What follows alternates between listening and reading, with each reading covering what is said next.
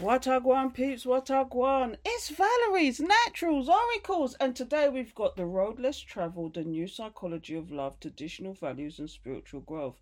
And if you didn't know, I'm actually reading two books at once. I thought I'd do, I'd do a little P- a PSA public service announcement. If you didn't know, I've also got Patreon, and you can come and join me on Patreon for books, for my videos, for audios, for learning material, especially if you're into self help and spirituality in general. I do tarot and I also have a tarot. I also have a tarot um YouTube channel called Valerie's Naturals Oracles. So, if you're really interested, come and join me. But I do read these books as a self help guide, along with other books. So, to uh, uh, if you didn't know, and I'm going to say it again, I'm reading The Road Less Traveled. I'm also reading about the astrology made easy, but that's actually on my Patreon. So, I'm reading two books a day per chapter, section by section. So, I just thought I'd put that out there. Anyway. On to the actual book. So we're on to we're on section three, which is about religion, and part four, and this should be the last part of this section until we move on to the next section, which is called grace. So let's go. So the title here is the baby and the bathwater. The foregoing case studies were offered in response to a question Is belief in God a form of psychotherapy? or psychopathologically. Sorry, form of psychology. If if we are to rise out of the mire of childhood teachings, local traditions, and suspicions, it is a question that must be asked. But these case histories indicate that the answer is not a simple one. The answer sometimes is just yes. Kathy's unquestioning belief in the God has her church and mother talk clearly regarded sorry I, I can't talk today. I'm going to read that sentence again. I'm really sorry. The answer sometimes is yes. Kathy's unquestioning belief in the church her church and mother talk clearly re- retarded her growth and poisoned her spirit. Only by questioning and discarding her belief was she able to venture forth into a wider more satisfying more productive life. Only then was she free to grow? But the answer also is sometimes no, as Marcia grew out of the cold microcosm of her childhood into a larger, warmer world. A belief in God also grew within her quietly and naturally, and Ted's forsaken belief in God had to be resurrected as an essential part of the liberation and resurrection of his spirit. What are we to do with this yes and no answer? Scientists are dedicated to asking questions in the search for truth, but they too are human, and like all humans, they would like their answers to be clear and clear and easy. In their desire for simple solutions, scientists are prone to fall into two traps as they question the reality of God. The first is to throw the baby out of the bathwater, and the second is tunnel vision. There is clearly a lot of dirt bath water surrounding the reality of God, holy wars, inquisitions, animal sacrifice, human sacrifice, superstition, studification, dogmatism, ignorance, hypocrisy, self righteousness, rigidity, cruelty, book burning, witch burning, inhibition, fear, conformity, morbid guilt, insanity. The list is almost endless, endless, but it's all that was what God has done to humans or what humans have done to God. It is abundantly evident that belief in God is often destructively dogmatic. Is the problem then that humans tend to believe in God, or is it or is the problem that humans tend to be dogmatic? Anyone who has known a dyed in the wool atheists will know that such an individual can be as dogmatic about unbelief as any believer can be about belief. It is it is belief in God we need to get rid of, or is it dogmatism? Another reason that scientists are so prone to throw the baby out the bathwater is the science itself. As I've suggested, is a religion. The neo the neurotic scientists recently came or converted to the worldview of science can be ever bit as fanatical as a Christian crusader or a soldier of Allah. This is particularly the case when we have come to science from a culture and home in which belief in God is firmly associated with ignorance, suspicion, rigidity, and hypocrisy. Then we have emotional as well as intellectual motives to splash the idols of primitive faith. A mark of maturity in scientists, however, is their awareness that science may be as subject to dogmatism as any other religion. I have firmly stated it is essential to our spiritual growth for us to become scientists who are skeptical of what we have been taught, that is, the common notions as and assumptions of our culture. But the notions of science themselves often become cultural idols, and it is necessary that we become skeptical of these as well. It is indeed possible for us to mature out of a belief in God. What I would now like to suggest is that it is also possible to mature into a belief in God. A skeptical atheism or a, a Gnosticism is not necessary the highest state of understanding as which human beings can arrive.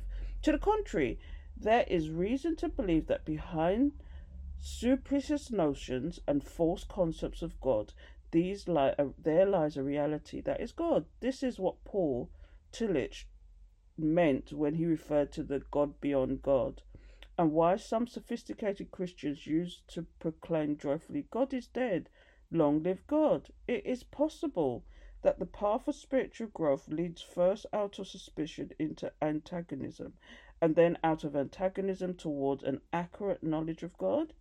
It was of this path that Sufi Alba said Ibn Allah Qura was spoken more than 900, 900 years ago when he said, Until college and minaret have crumbled, the holy work of our will not be done.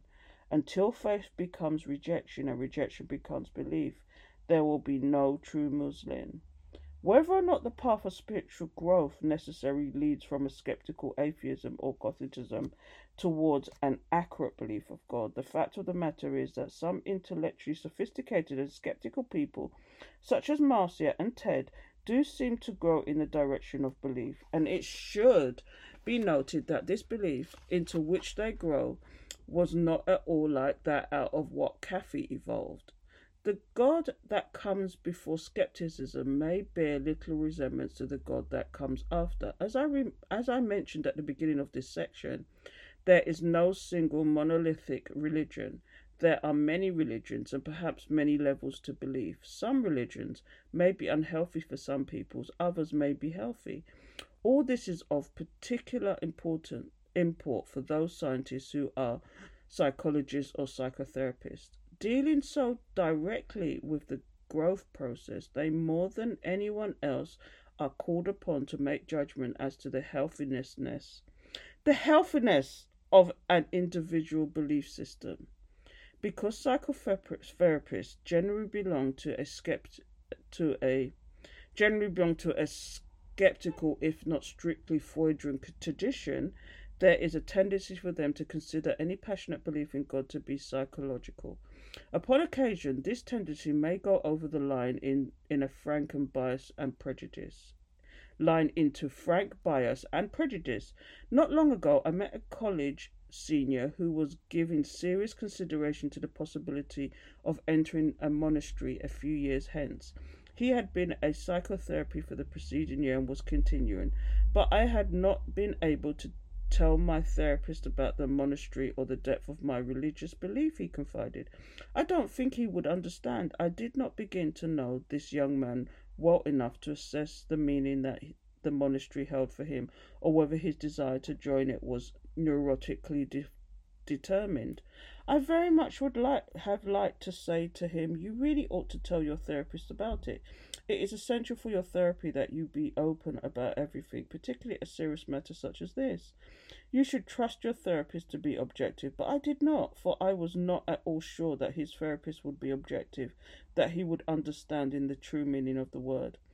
Psychother- psychiatrists and psychotherapists who have simplistic attitudes towards religion are likely to do a disservice to some of their patients. This will be true if they re- regard all religion as good or healthy.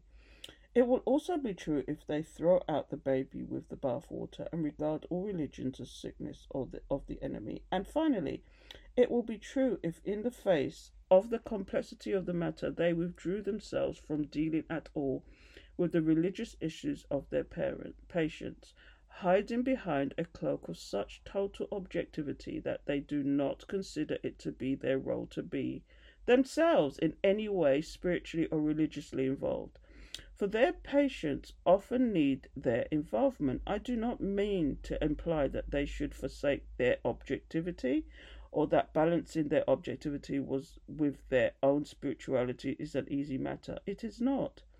To the contrary, my plea would be that psychotherapists of all kinds should push themselves to become not less involved but rather more sophisticated in religious matters that they frequently are.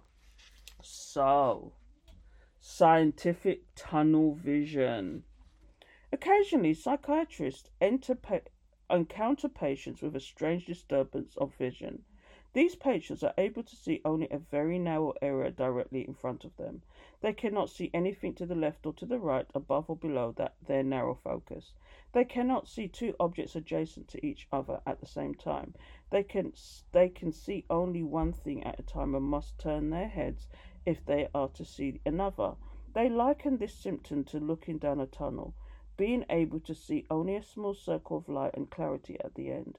No physical disturbance in their visual system can be found to account for the symptom. It is as if for some reason they do not want to see more than than immediately meets the eye, more than what they choose to focus their attention upon. Another major reason that scientists are prone to throw the baby out of the bathwater is that they do not see the baby.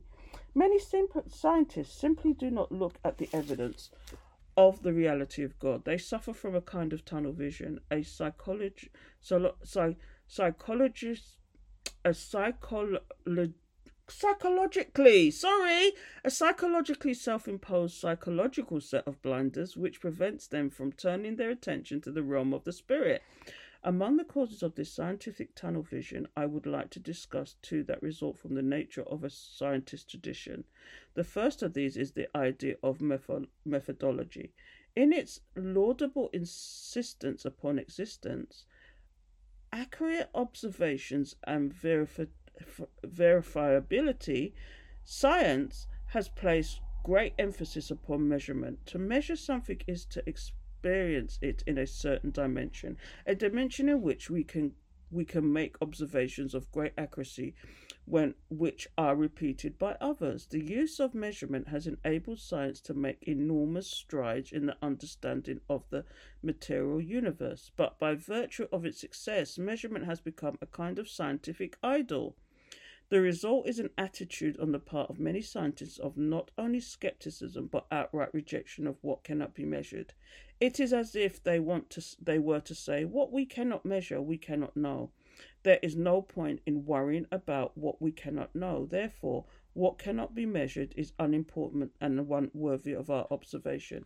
Because this attitude, many scientists exclude from their serious consideration all matters that are or seem to be intangible, including, of course, the matter of God. This strange but remarkably common assumption that things that are not easy to study do not merit study is beginning to be challenged by several relatively recent developments within science itself. One of the developments of increasingly sophisticated method of study through the use of hardware such as electron microscopes, spectro oh, I can't pronounce some of these words spectrophotometers and computers. I guess it's a form of measurement. and computers and software such as statistical techniques, we are now able to make measurements of increasingly complex phenomena which a few decades ago was unmeasurable. The range of scientific vision is consequently expanding. As it ex- continues to expand, perhaps we should soon be able to say there is nothing beyond the limits of our vision. If we decide to study something, we can always find the methodology with which to do it. The other development that is assisting us to escape from scientific tunnel vision is the relatively recent discovery by science of the reality of paradox. A hundred years ago, paradox meant error to the scientific mind. By exploring such phenomena at the, at the nature of light, electro, electromagnetism, quantum mechanics, and, rel- and relativity theory, Physical science has matured over the past century to the point where it is increasingly recognized that at a certain level, reality is paradoxable. Thus, J. Robert Oppenheimer wrote, To what appear to be the simplest question, we will tend to give either no answer or an answer which will at least first sight be reminiscent more of a strange catechism, that of the straightforward the straightforward affirmatives of physical science. If we ask, for instance, for instance, whether the position of the electron remains the same, we must say no. If we ask whether the electron's position changes with time, we must say no. If we ask whether the electron is at best, we must say no. If we ask whether it is in motion, we must say no. The Buddha has given such answers when interrogated as to the conditions of a man's, a man's self after his death, but they are not the familiar answers for the tradition of 17th and 18th century science. So that was, uh, there's a footnote here. It says science and the common understanding, and that's where the, the um, actual excerpt came from there. So, mystics have spoken to us through the ages in terms of paradox. It is possible that we are beginning to see a meeting ground between science and religion when we are able to say that a human is both mortal and ethereal at the same time, and light is both a wave and a particle at the same time, we have been we have begun to speak the same language. It is possible that the path of spiritual growth that proceeds from religious superstition to scientific skepticism may indeed ultimately lead us to a genuine religious reality this beginning, possibly, of unification of religion and science is the most significant, exciting happenings in our intellectual life today. But it is only just beginning. For the most part, both the religious and the scientific remains in in self-imposed narrow frames of reference, each still largely blinded by its own particular type of tunnel vision. Examine, for instance, the behavior of both in regard to the question of miracles. Even the idea of a miracle in antomotherma to most scientists. Over the past four year, 400 years or so, science has elucidated a number of natural laws, such as two objects attract each other in proportion to their mass and in inverse proportion to the distance between them, or energy can neither be created nor destroyed. But having been successful in discovering natural laws, scientists in their world view have made an idol out of the concept of natural law, just as they have made an idol out of the notion of measurement. The result is that any event that cannot be explained by currently understood natural law is assumed to be unreal by the scientific, the scientific establishment. in regard to methodology, science has tended to say what is very difficult to study does merit doesn't merit study. And in regard to natural law, science tends to say what is very difficult to understand doesn't exist. The church has been a bit more broad minded. To the religious establishment, what cannot be understood in terms of known natural law is a miracle, and miracles do exist. But beyond authenticating their existence, the church has not been anxious to look at miracles very closely. Miracles need to be scientifically examined, has been the prevailing religious attitude. They should simply be accepted as fact of God. The religious have not wanted their religions shaken by science, just as the scientist has not wanted their science to be shaken by religion. Events of miraculous healing, for instance, have been used by the Catholic Church to authenticate its saints, and they are almost standard fare for most Protestant denominations. Yet the churches have never said to the physicians, Would you join with us to study these most fascinating phenomena? Nor has the physician said, May we get together with you to examine scientifically these occurrences which should be of such interest to our profession. Instead, the attitude of the, the, the medical profession has been that miracle cures are non existent, that the disease of which a person was cured did not exist in the first place, either because it was imaginary disorder such as hysterical conversation reaction or reaction or else because it was a misdiagnosis. Fortunately, however, a few serious scientists, physicians, and religious truth seekers are currently in the process of beginning to examine the nature of such phenomena as sponta- or spontaneous rep- remissions in cancer patients and apparently successful examples of psychic healing. 15 years ago when I when I graduated from medical school I was certain that there was no there was no miracles today. I am certain that miracles abound.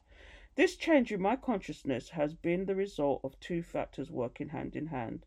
One factor is a whole variety of experiences I've had as a psychiatrist which initially seems quite commonplace but which when I thought about them more deeply seemed to indicate that my work with patients towards their growth was being remarkably assisted in ways for which I had no logical explanation, that is, ways that were miraculous. Miraculous.